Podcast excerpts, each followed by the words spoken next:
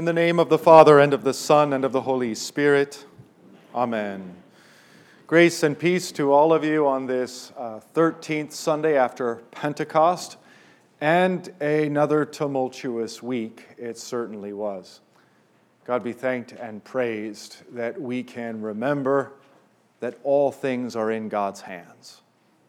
All things are in God's hands. In fact, even evil is in His hands and he promises to use it for his own designs, for his own good purposes, for the good of those who love him. We ought to count ourselves blessed to live in a time of such stark and obvious evil. How so?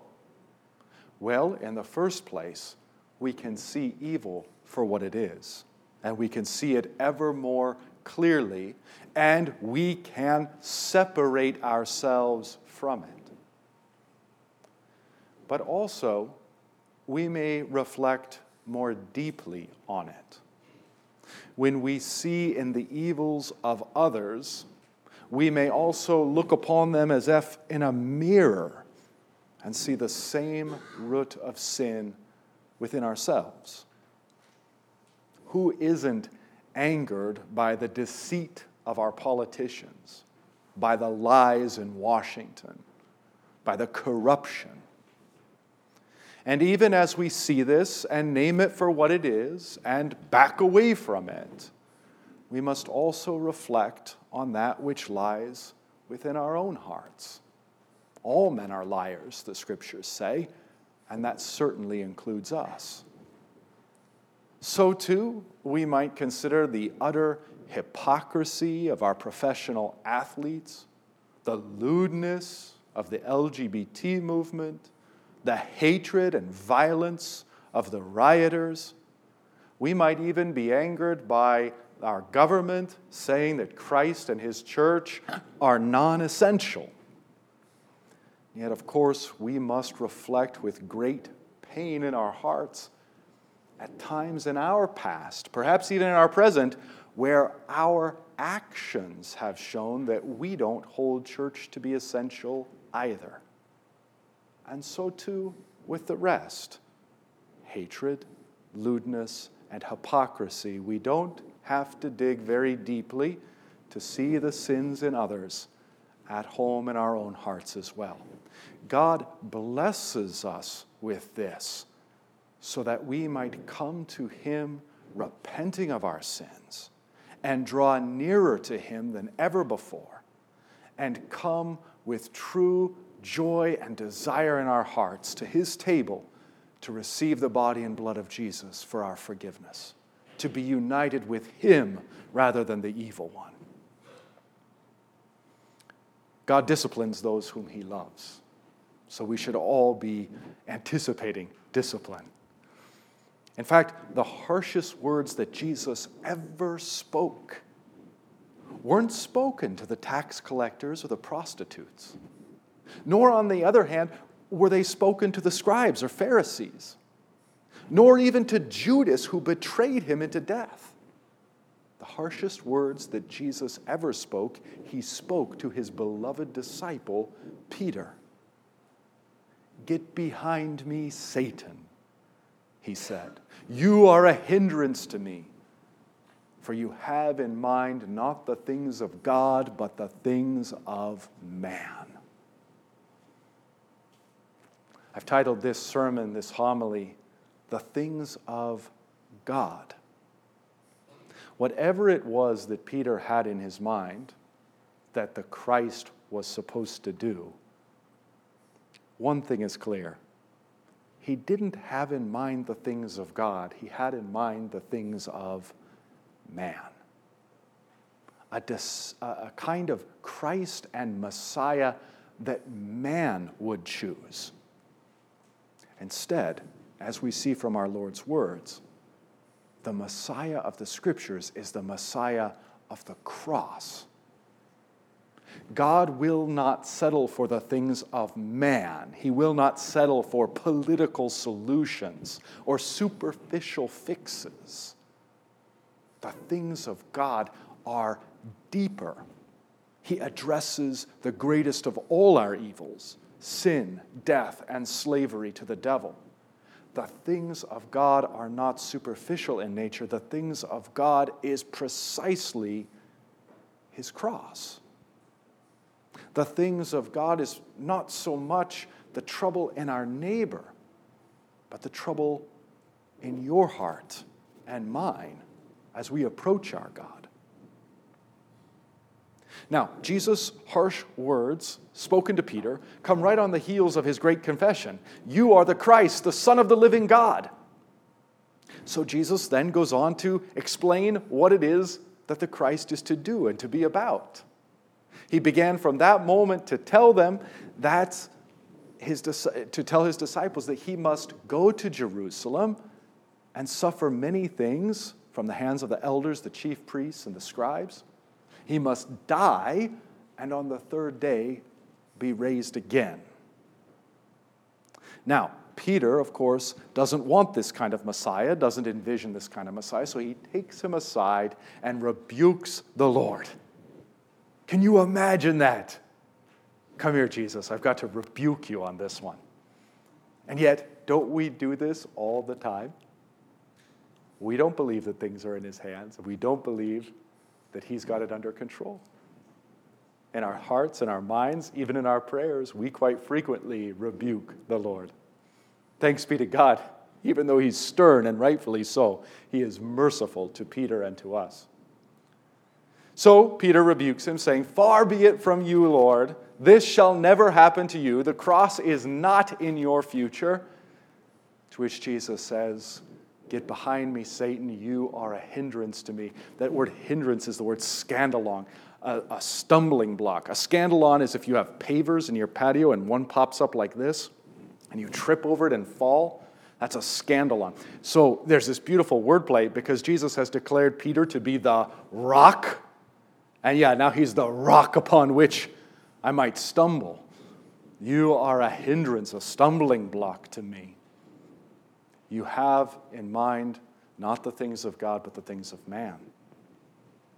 In other words, Jesus says to him, Not only am I going to the cross, but you're going there too, if you're my disciple. Indeed, that's the very next thing he says, not to Peter only, but to all his disciples. He says, You must, if you would come after me, you must deny yourself Take up your cross and follow me.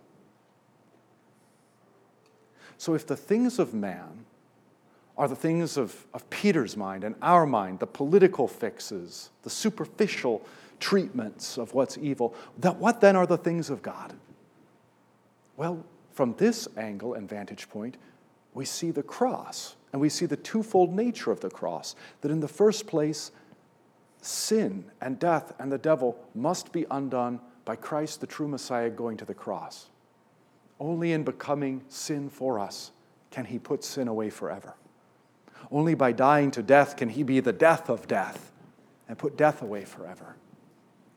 Only by be, being perfectly obedient to the Father can he break the chains of our slavery to Satan.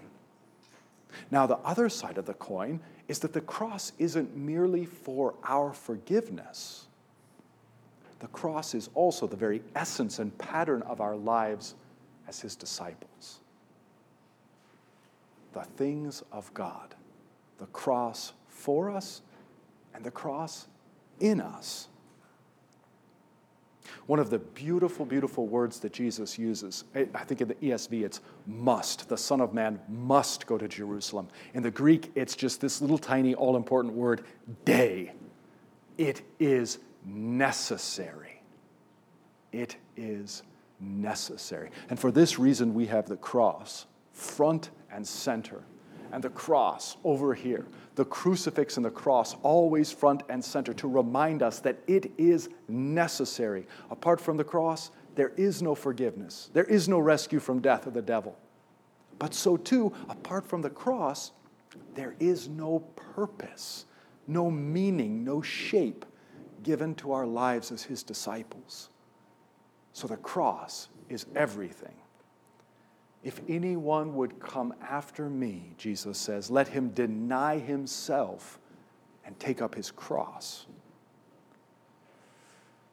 It is amazing, of course, that Jesus predicts with perfect accuracy that he will die on a cross. But even deeper than this, we must see that we ourselves, we ourselves are our greatest hindrance, our own worst enemies. That's why Jesus says, deny yourself. What does it look like to deny yourself? Well, paradoxically, to deny oneself is to not live a self centered life, but rather to conform oneself to Christ. And in conforming oneself to Christ, we are set free. To die to oneself is to truly live, while to live for oneself is to truly be dead.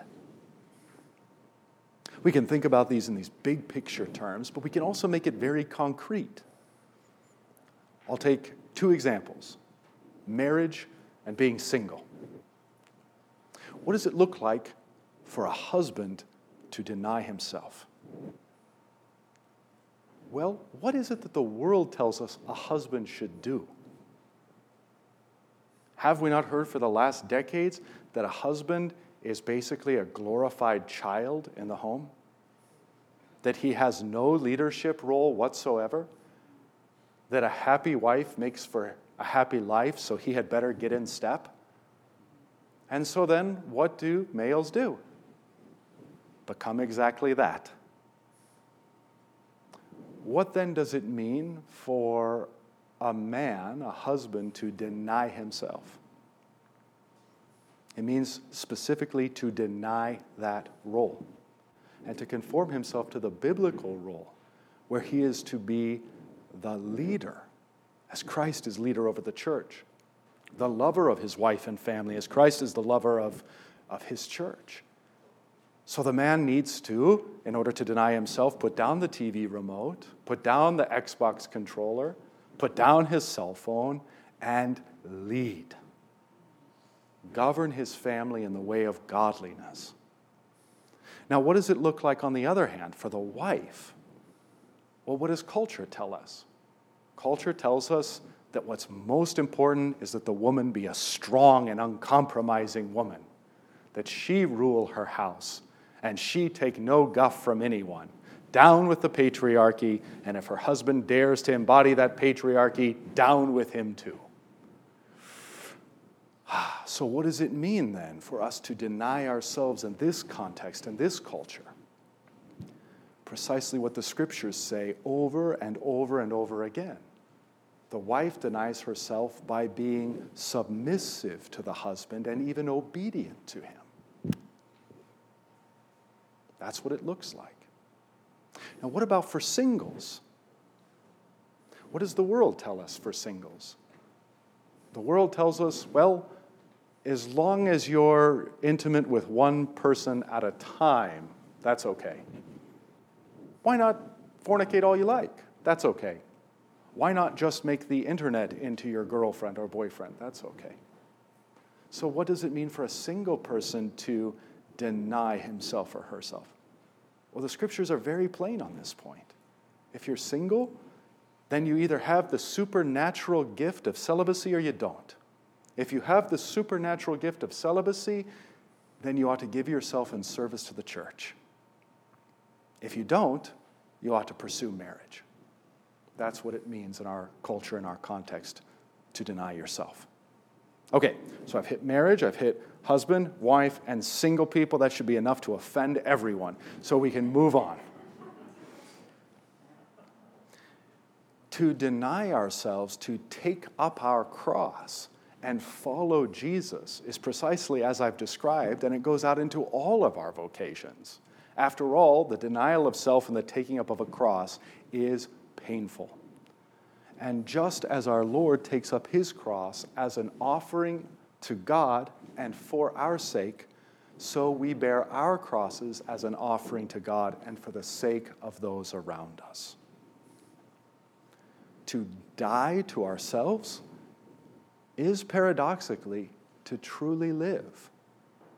Where when we try to live for ourselves and our desires, we're actually dead. As Jesus says, For whoever would save his life will lose it, but whoever loses his life for my sake will find it.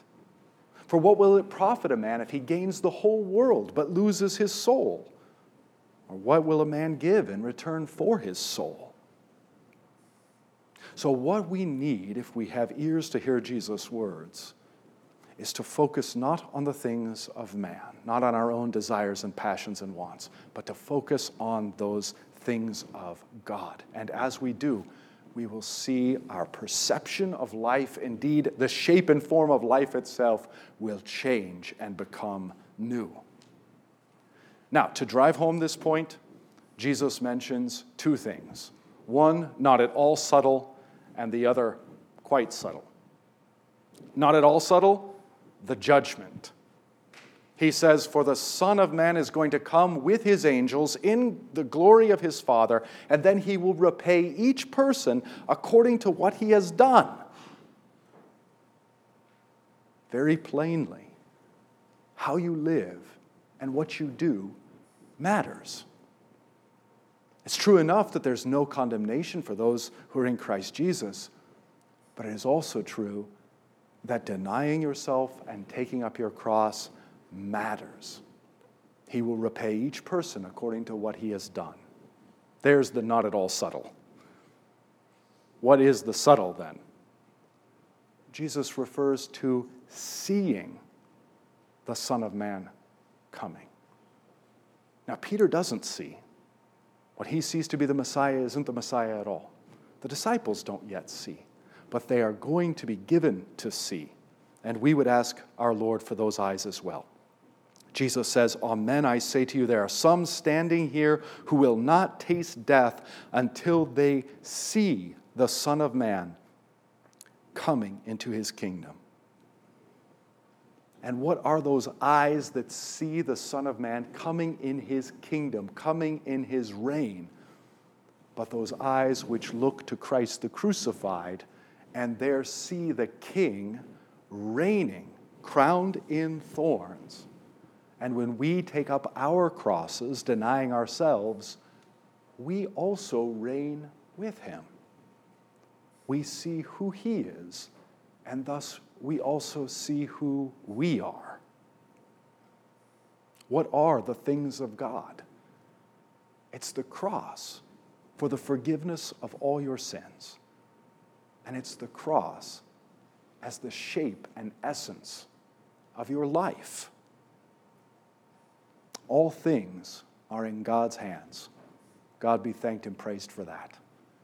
And those hands have been pierced with the nails for you. In the name of the Father, and of the Son, and of the Holy Spirit. Amen.